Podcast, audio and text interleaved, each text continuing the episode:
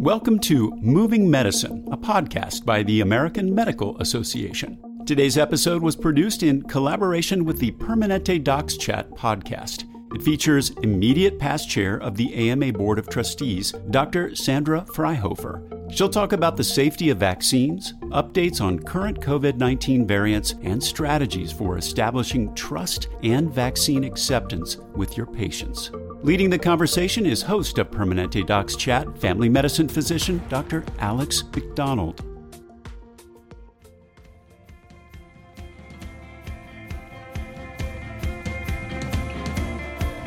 Hello, everybody, and welcome to this week's Permanente Docs Chat. Thanks all for joining wherever you may be watching or listening. I'm your host, Alex McDonald. As most of you know by now, I practice family and sports medicine here at Kaiser Permanente in Fontana, California, as part of the Southern California Permanente Medical Group.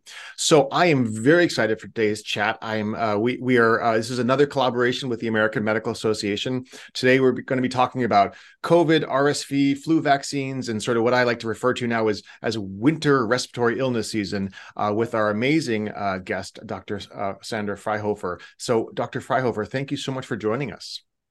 Well, Alex, thank you so much for having me. I'm really looking forward to our chat. Absolutely. So, uh, Dr. Fryhofer is uh, wears many many hats. Uh, I I cannot list her CV here, unfortunately, but but most specifically, she's um, the American Medical Association. Um, I believe you're the president elect, if I'm not mistaken, and she also. No, no, no. Oh. I'm not the president elect. I'm oh. the immediate past chair. Okay, sorry. See, there you go. I already screwed up. So the immediate past chair, uh, but more importantly, she's also on the advisory committee of immunization practices, which obviously uh, goes through the data and and the science regarding uh, the, a lot of vaccines and recommendations to the FDA and CDC and various other other regulatory bodies. Um, and then many other roles, uh, past uh, president of American College of Physicians, and, and extensive media training. So maybe you can give me some some media tips while we're here and doing doing this webinar. I think you're really funny. But I'm a liaison to ACIP, which is a okay. CDC's advisory committee on immunization practices. And I've been a, a liaison for um, more than 20 years first for ACP, the American College of Physicians, and then for both the ACP and the AMA, the American Medical Association. Mm-hmm. And then when I was elected to the AMA Board of Trustees, I had to limit to being only the AMA liaison to ACIP. And over that time, I've served on many, many ACIP vaccine work groups, and currently some of the ones I serve on include the COVID vaccine work group, the flu mm-hmm. vaccine work group, and the adult schedule work group. Wonderful, excellent. So clearly, uh, a, a, huge amount of knowledge and experience, and I'm really hoping to get some some pearls of wisdom here for all of our listeners. Um, so we're going to be going through a whole bunch of information. If uh, you're out there uh, listening or watching live, you have questions, please drop them in the in the Q and A. Uh, we'll get to as many as we can. This is only about 20 minutes or so. We like to keep this kind of condensed and high yield. Um, so get your questions in early. Um, but let's let's just jump right in. So so doc, Dr. Fryhofer, tell us tell us a little bit a little bit more about kind of who you are and what you do for your for your day job, so to speak. Well, I'm in private practice, general internal medicine in Atlanta, Georgia. I see patients in the office every day. I also take call. So, as far as my work uh, with vaccines is concerned and being a liaison to ACIP, being a practicing physician is really helpful because I hear firsthand the questions patients are asking. And I also experience firsthand how difficult sometimes it is to get patients vaccinated and how difficult it is sometimes to find the vaccines to do it. Mm-hmm. Yep, absolutely, absolutely. Well, let's let's jump in here again. I I, I don't like using the term cold and flu season. Uh, I like using the term winter respiratory illness season because I think that's more reflective of what's actually happening.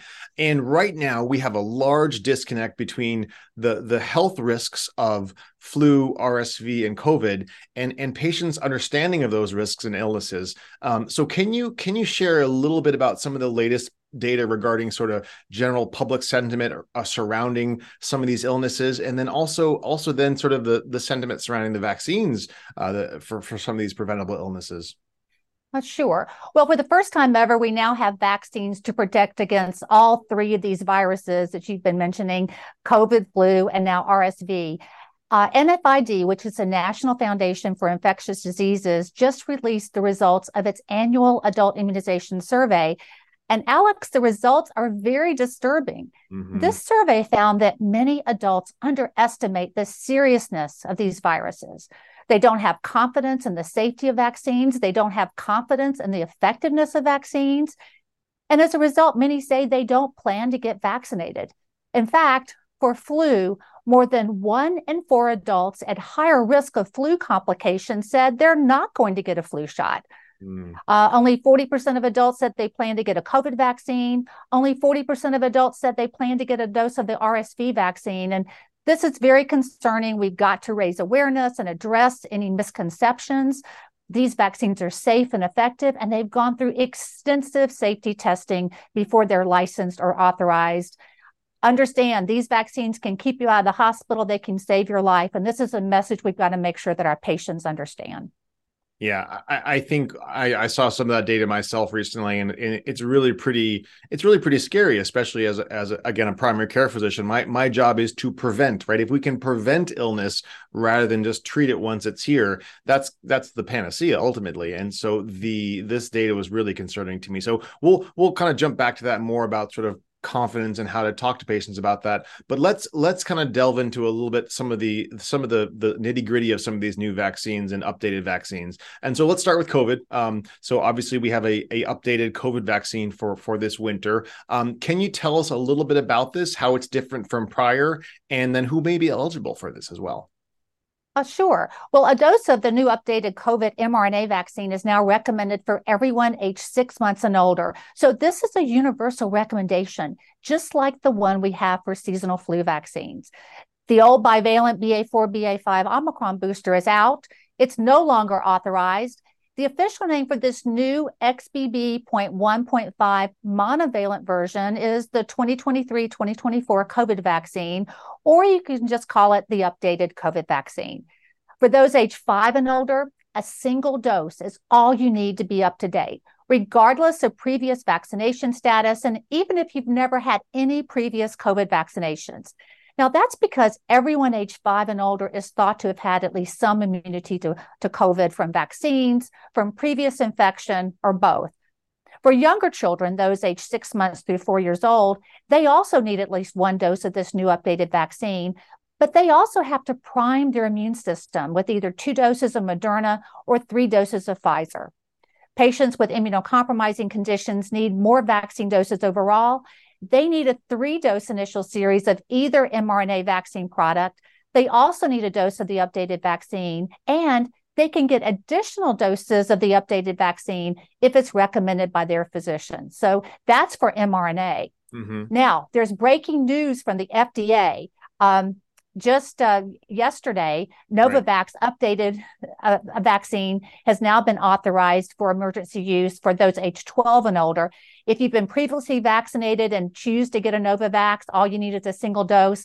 Those who have not been previously vaccinated will need two doses of the Novavax updated vaccine. So the good news here is we now have a choice of two different updated COVID vaccine platforms to choose from the mRNA or the protein based adjuvant, adjuvanted version by Novavax. Yeah, that, that was a very concise summary of a lot of information. Um, can you tell us a little bit about the differences between the mRNA versus the Novavax, and and what might sway you to pick one versus another, or or recommend one for versus another for certain patients?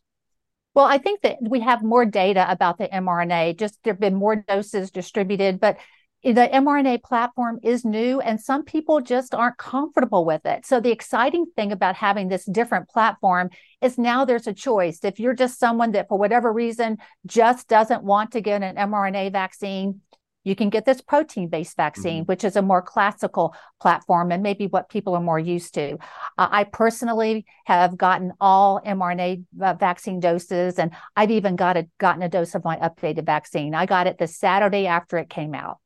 Oh, I'm jealous. I have to get my updated vaccine still. It's been it's been hard to to find availability right now. The rollout is not quite as smooth as maybe we were hoping it would be or when it was previously. Can you can you tell us a, maybe a little bit more about that rollout and how now without sort of you know the the federal government purchasing these vaccines, how now we're kind of back to this sort of patchwork um, availability and and and and and cost for those vaccines. Can you can you share a little bit about that from your perspective?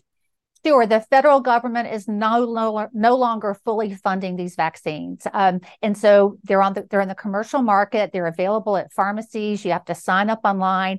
And what's happening here in Atlanta? there's been a greater demand than there has been availability. So I've had patients sign up online, they get there and they've run out of vaccine.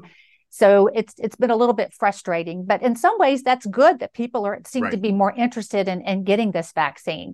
Another thing to know is the vaccine uh, this updated vaccine can be given at least two months after your last COVID vaccine dose. And if you recently had COVID, you no longer have to wait that three months after infection to get an updated vaccine dose.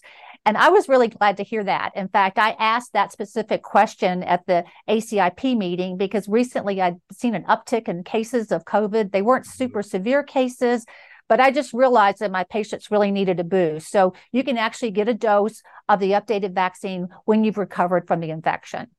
Right, and that was my next question. You you, re- you read my mind regarding prior vaccinations and prior COVID illness. So so at this point, you can just two months or or even after that acute illness period has passed, uh, people are eligible. Is that correct? Right, right. Two months after your last vaccine dose, or when you've recovered from a recent COVID infection. Perfect. Um, so unfortunately a lot of people are done with covid in this nation um, but covid is not done with us so to speak. And so what what comments or what suggestions do you have for for for patients who sort of want to move on and don't really think they're at risk? And then and then what advice may you have for physicians as we counsel our patients regarding the importance of getting the updated covid vaccine? Well fortunately covid is not as bad as it's been in the past, but still each week we're seeing thousands of hospitalizations and hundreds of deaths due to COVID. And in the recent weeks, we were starting to see rates of hospitalizations beginning to increase. I've certainly been seeing a lot more cases in my practice.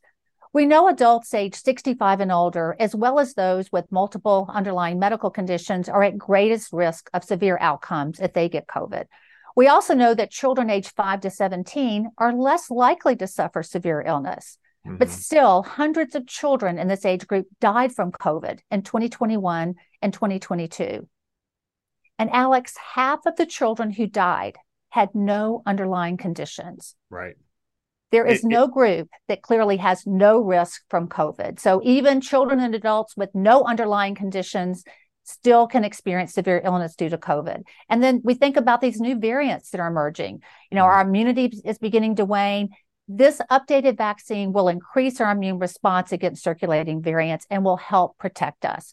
Now, our challenge now is to find vaccine and to get it into arms. Right, exactly. And I always tell people that the best vaccine is the one that you can get, um, especially if, if supply is short. And hopefully that problem will will diminish over the weeks as, as things roll out and and those who want to get vaccinated are able to get to get their vaccine. With just one dose, hopefully that'll be less of a barrier than than two doses, such as prior um, prior vaccine rollout.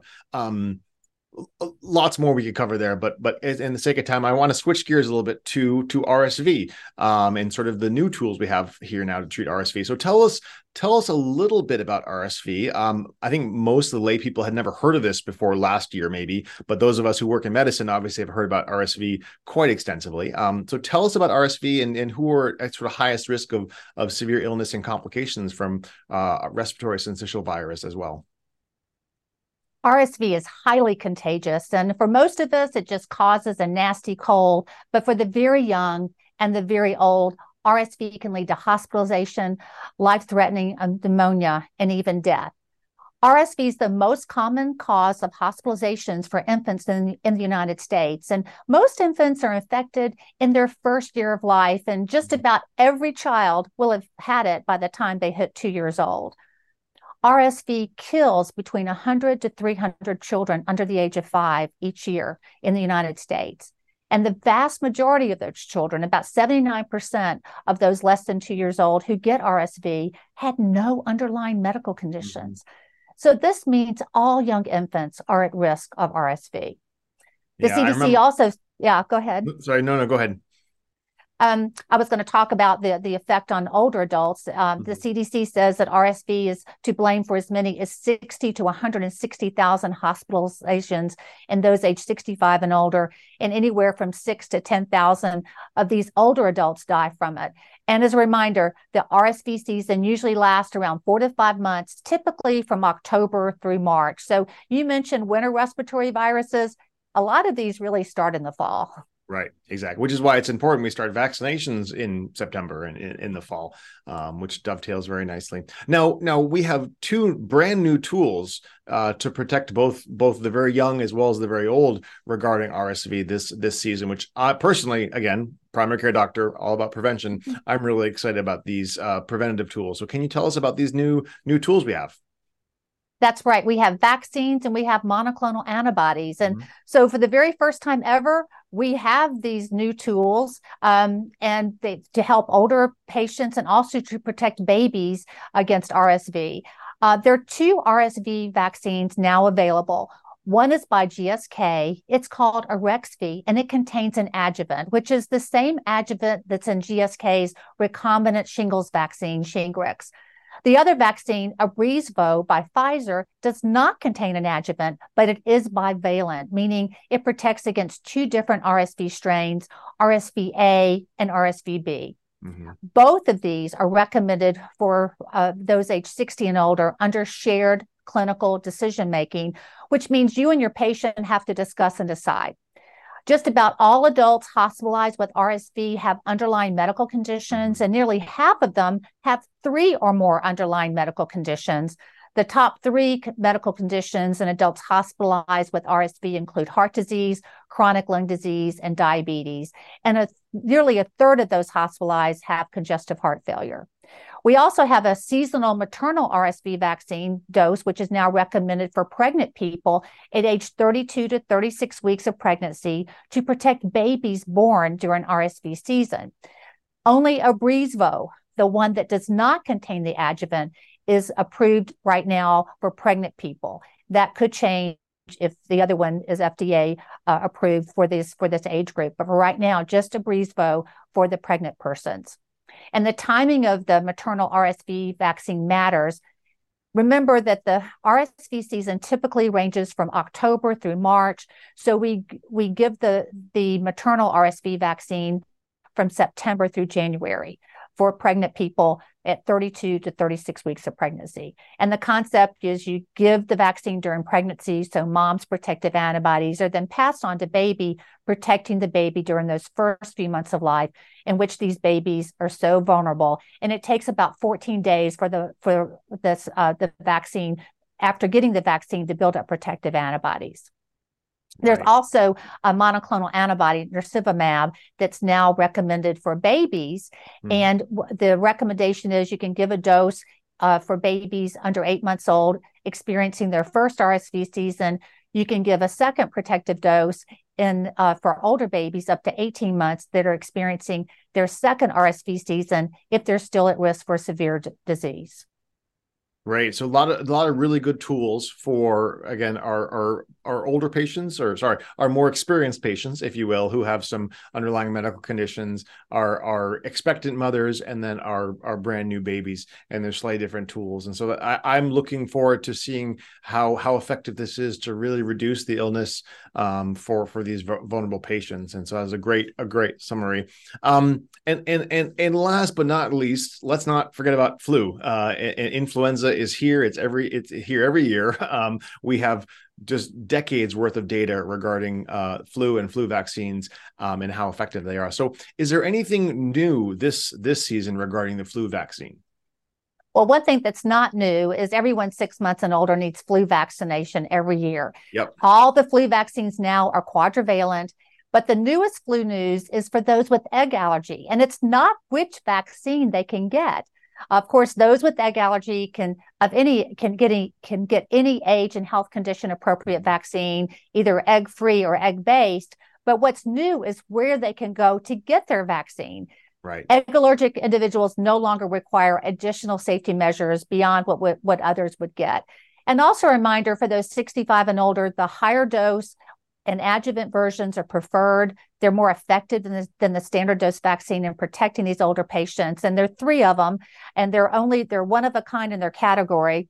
These include the high dose flu vaccine flu, Fluzone high mm-hmm. dose, which is um, four times stronger than standard vaccines. The recombinant influenza vaccine Flublok, which is three times stronger than the standard vaccines. And also Fluad, which is the only adjuvanted flu vaccine uh, that's available. It's the same strength as the standard vaccine, but it has an adjuvant added to boost uh, its immune response. Great. Um, and then lastly, again, speaking about you know this this time period where we're we are increased risk of of transmitting these pop, these diseases during the population. Uh, let's talk about co-administration, right? Because prior we we wanted to sort of separate out different vaccines. Right now, if if I understand correctly, we can we can do all all the appropriate vaccines in in one visit at one time. Is that correct? Yes, all three of these vaccines can be co administered uh, together and with other vaccines, with one exception.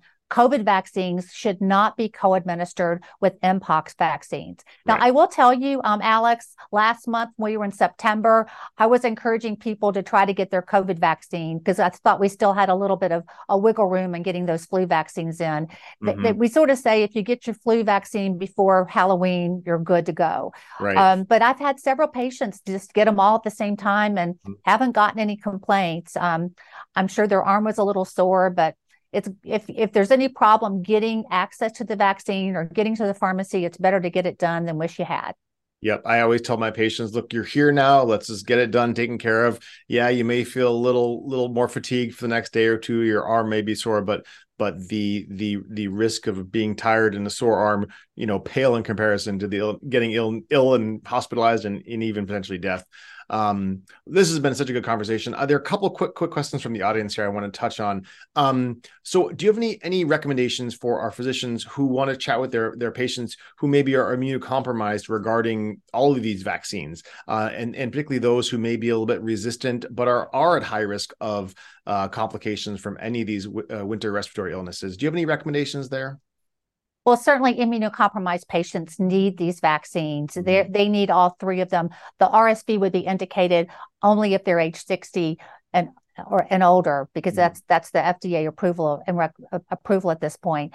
Um, but they need all three of these. So, um, just answering their questions, one of the ways that I approach uh, talking to patients of vaccines is called the AIMS method. Um, mm-hmm. The A says it stands for announce announce that you're going to give a vaccine. So say, okay, let's go. You need to go get your COVID, your flu, and your RSV vaccine. Um, I, if they if they have if you get any pushback, I is for inquire. You know, mm-hmm. if they don't want to do it, sort of ask why, why not. M is for mirror. You know, repeat the question and make sure you understand what they're asking in a very you know non-confrontational way. Um, and then um, S is for secure trust answer those questions, but keep the conversation open. Mm-hmm. And I, I found that that's really helping. And I'm seeing a, I'm seeing right now a big difference in the response to these three vaccines than maybe I did last year. I don't know if people are just seeing their friends come down with COVID. I think our experience last year, last this time last year with that little triple demic we had of RSV, COVID, and flu, is people are starting to sort of think about that. Mm-hmm. Um, but then when you hear this NFID survey that not everyone is thinking like my patients, um, it is concerning. But immunocompromised patients need to get these vaccines for sure. Yeah, I mean, I I love that AIMS um, methodology. And one thing that I think is really important, especially as a family physician practicing primary care, I often will care for the entire family, and I'll get you know call them tag along flu shots or tag along vaccines. Uh, if the baby is there and mom's there, I'm like, hey, you know what? You should get your your flu vaccine as well. make sure the whole family is protected. I think the other piece is I've had a lot of patients be very resistant over time for uh, any number of of, of uh, vaccines, and just you know building that trust and repeating the same message over and over again. Eventually, they some of my patients have come around and been like, all right, you know what, doc, you know, you've taken care of me for ten years. You know, I, I trust you. I trust your judgment um, and just making sure you leave the conversation open and doing it in sort of a non-judgmental way i think is so valuable because if you sort of shame and blame they just sort of shut down and then that that degrades trust and nobody wins quite frankly right and there there's a there's a lot of misinformation out there and, uh, you know, certainly we as physicians, we are a trusted source of information.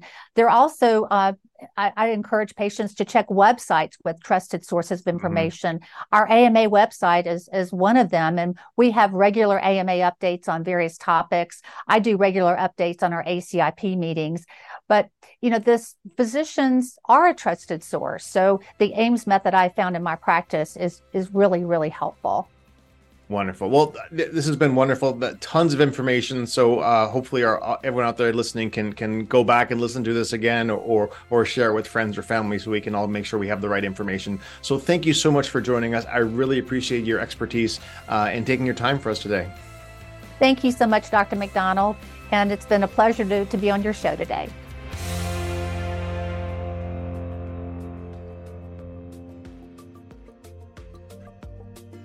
Subscribe to the Permanente Docs Chat podcast to never miss an episode and register to take part in upcoming live chats. Visit permanente.org slash AMA Docs Chat.